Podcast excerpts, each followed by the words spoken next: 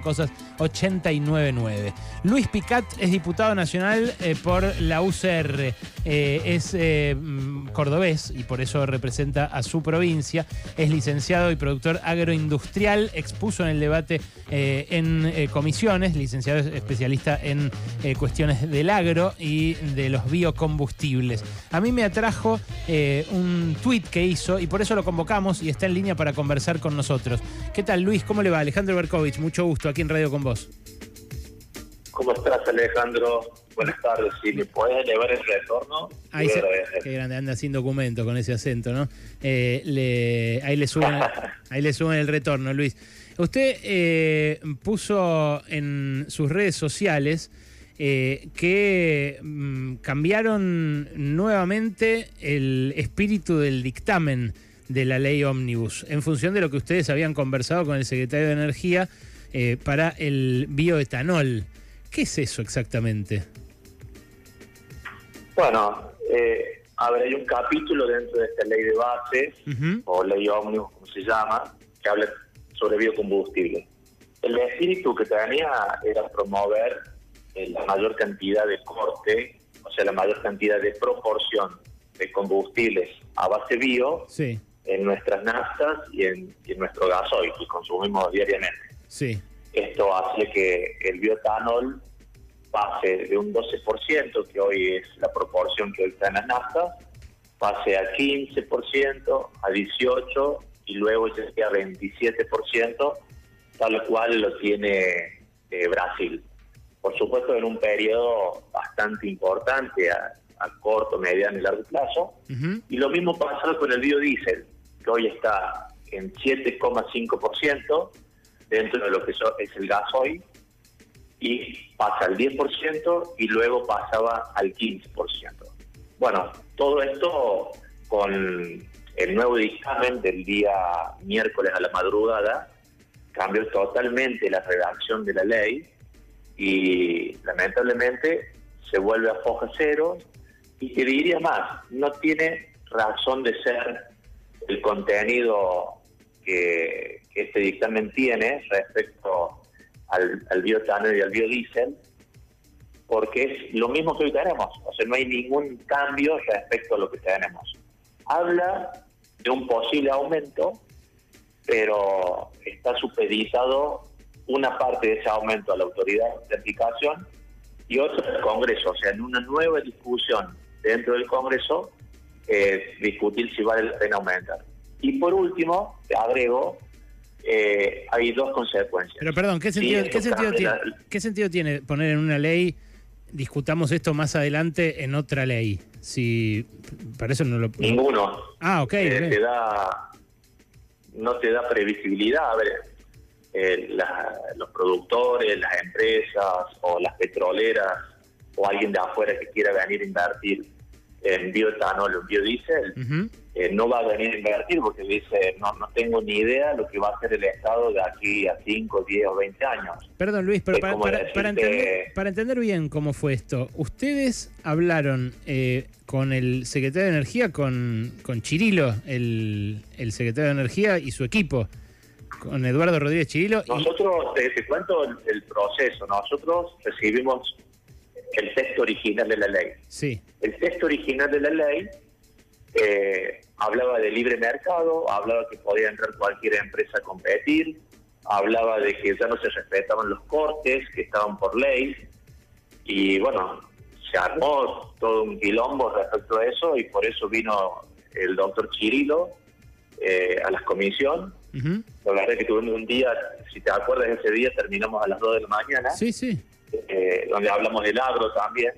Y, y ahí el doctor Chirilo, muy bien, con un discurso excelente respecto a la previsibilidad, a la protección de exportaciones, cambia el texto de la ley y dice, muchachos, no se preocupen, se respetan las condiciones actuales y se da previsibilidad hacia el futuro. Eh, bueno, vino la redacción nueva, estamos todos contentos, seis provincias a las cuales eh, son parte del, del biodiesel el bioetanol en su producción, firmaron un acuerdo los seis gobernadores y estaban todos de acuerdo con esto. Y, hoy vino una ley que te quería agregar un condimento. en la ley también introducen el plástico como una opción para dentro del corte de los biocombustibles, los cuales estoy de acuerdo porque de última está reciclando plástico que no vaya al mar, eh, pero lo ponen dentro de la cuestión bio y la verdad es que el plástico es derivado del petróleo y, no creo que debe tener las mismas condiciones. Fuera de eso, eh, hoy volvemos a foja cero y bueno, estamos empantanados en esto. Perdón, pero eh, usted no está en la comisión, en el plenario de comisiones, no integra el plenario de comisiones, ¿no? No, no, no, no. Nosotros podemos, cualquier cualquier miembro del Congreso puede, puede exponer. a la comisión y opinar y también dar su parecer y proponer. Eh, no tenemos votos y solamente el que firma el dictamen. Eh, eh, entiendo. Son tres comisiones nomás las que están funcionando. Pero hay alguien que firma dictamen en representación suya, digamos. Sí, sí, nosotros firmamos en disidencia este capítulo. Ojo, nosotros somos en parte, por, la, por las dudas del oyente no sepa, de la Unión Cívica Radical. Y Pero del, nosotros firmamos en disidencia. Claro, del radicalismo. Muchos capítulos. Del radicalismo que, que acompañó, eh, en disidencia, pero acompañó, digamos, no, no, no del radicalismo. Nosotros acompañamos prácticamente la mitad del, del último texto de la ley. Sí.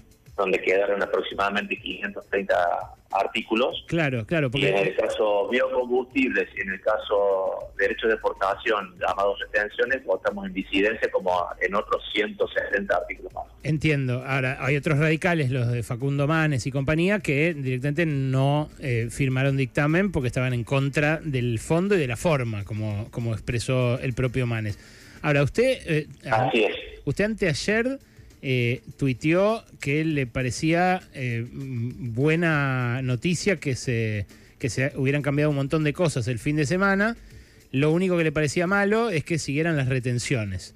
Eh, o sea, ¿usted está dispuesto, por ejemplo, a acompañar el cambio de fórmula de actualización de las jubilaciones que propone el gobierno? No, a ver, nosotros eh, estamos de acuerdo que el gobierno dio marcha atrás a que las jubilaciones eh, sean a dedo, para decirlo a discrecionalidad del Estado Nacional. ¿Qué le dijimos al Poder Ejecutivo? Plantea de fórmulas distintas. Bueno, el gobierno planteó dos fórmulas. La actual, como estamos hoy, eh, heredamos del, gobierno anterior, o una que se actualizaba con INDEC. ¿Qué me pareció lo bueno? Que se puso la discusión. Ahora, cuando el gobierno hace dos días planteó esa nueva fórmula, nuestros equipos económicos plantearon que esa fórmula no es la correcta.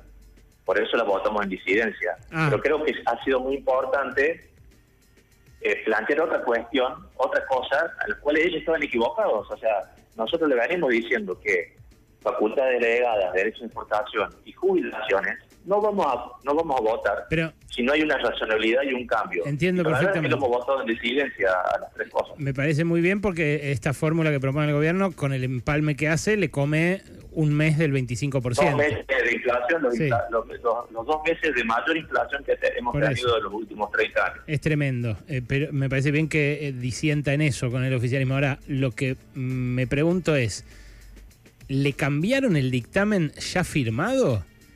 O cambiaron en, esa noche de, negociación? Porque ayer hubo una reunión muy polémica a la mañana que está generando escándalo en todos los medios que no le están eh, simplemente celebrando todo a mi ley, pero en los que están informando de verdad hay mucha mucha preocupación en torno a esa reunión. Hubo una reunión a la mañana mientras no se conocía el texto del dictamen donde estuvo Federico Sturzenegger y donde al parecer siguieron negociando eso. ¿Usted lo que dice es que se la cambiaron ahí?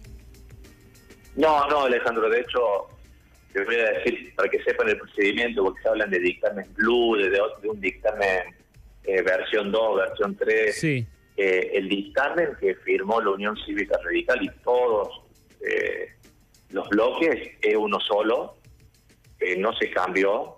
De hecho, hemos por eso hemos hecho un dictamen nosotros con disidencia, sabiendo qué es lo que se firmaba, porque si no yo hoy te estaría diciendo eh, aprobamos nosotros el dictamen en el capítulo biocombustible. Y la verdad es que nosotros conocíamos la letra, que nos habían cambiado y firmamos en disidencia. Por eso eh, los procedimientos han sido muy correctos, porque en ese sentido no hubiera habido disidencia en, muchos de los capítulos en los cuales nosotros eh, eh, sí lo hemos hecho. pero sí lo voy a decir, y, y perdón que vuelva al anterior punto, tenemos un gran problema con el mensaje del gobierno. Vos fíjate que apenas ingresó mi ley, Caputo hizo un mensaje no sé si fue en cadena, pero se publicó en todos lados a la noche, que todos estuvimos esperando. Yo celebré ese discurso donde dijo, no vamos a aumentar impuestos a la producción. Y a la semana o a los días metió la ley de bases, haciendo un impuestazo al sector industrial del sector agropecuario. Y así todos los días se vienen cambiando la bocha y, cambiando el discurso. Entonces, sí, bueno, también, también dijo que el ajuste... Improvisación o previsibilidad. También dijo que el ajuste le iba a eh, pagar la casta solamente, Luis, pero es evidente que mintió en un montón de cosas. Yo eh, lo que estoy mm, mirando ahora con más lupa es algo más preocupante, que si está haciendo trampa, si está cometiendo un delito. Está mi, compañera Gaby Vulcano para preguntarle también. ¿Qué tal, Picat? ¿Cómo está? Eh, lo que quería consultarle tiene que ver con el dictamen que finalmente apareció porque ustedes firmaron a la una y media de la mañana. Recién al otro día, cerca de las tres de la mañana, aparece el dictamen de mayoría visado.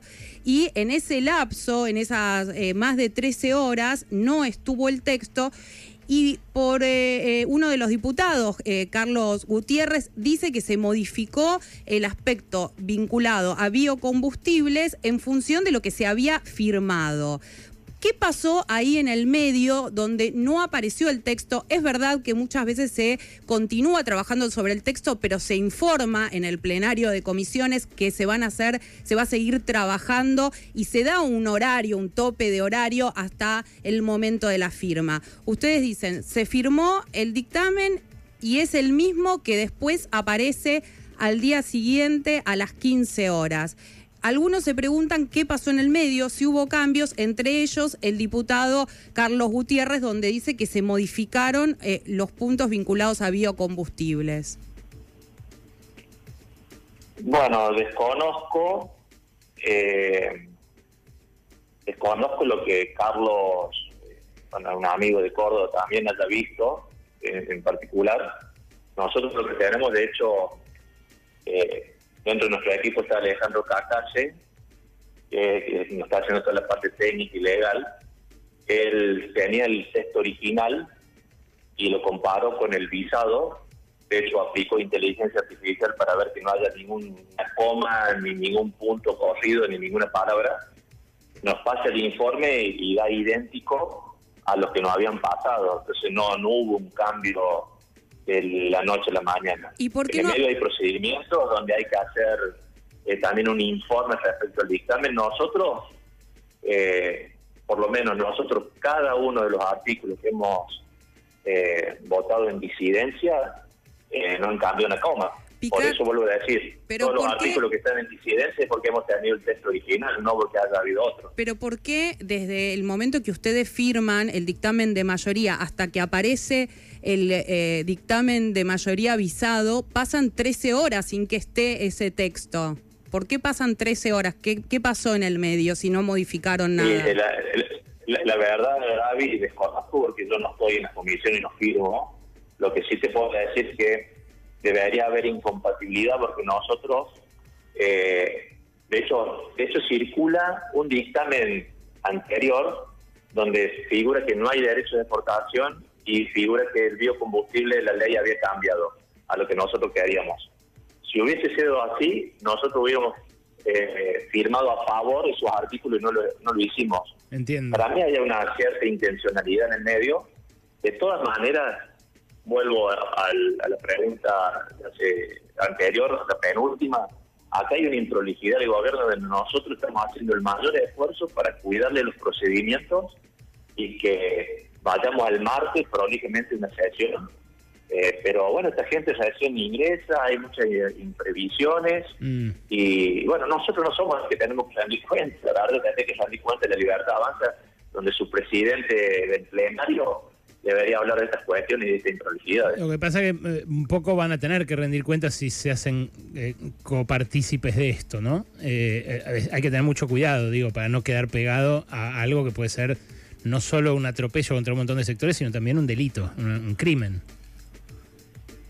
Seguro, totalmente, totalmente. Y por suerte tenemos gente especializada en ese tema.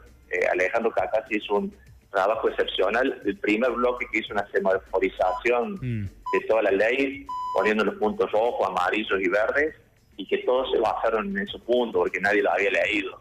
Eh, yo creo que estamos haciendo un trabajo sensible, no poniéndonos en opositor férreo, porque eh, también debemos tener en cuenta que recién empieza y dijimos, vamos a ayudar, vamos a darle gobernabilidad, pero tampoco vamos a ser cómplices eh, de cuestiones que afecten a, la mayoría de, de los ciudadanos argentinos. Luis, gracias por este rato, ¿eh? un abrazo. No, a ustedes, gracias por la entrevista. Ahí estaba el diputado Luis Picat, diputado nacional por Córdoba, por el radicalismo, eh, uno de los que integra el sector que apoya con disidencias la salida de esta ley ómnibus. Bueno, eh, mucha controversia en torno a esta reunión y a este dictamen que estuvo desaparecido en acción por 13 horas y media. ¿Te gustó lo que acabas de escuchar? Y qué sé yo. Búscanos en Spotify y reviví los mejores contenidos del programa. Pasaron cosas podcast.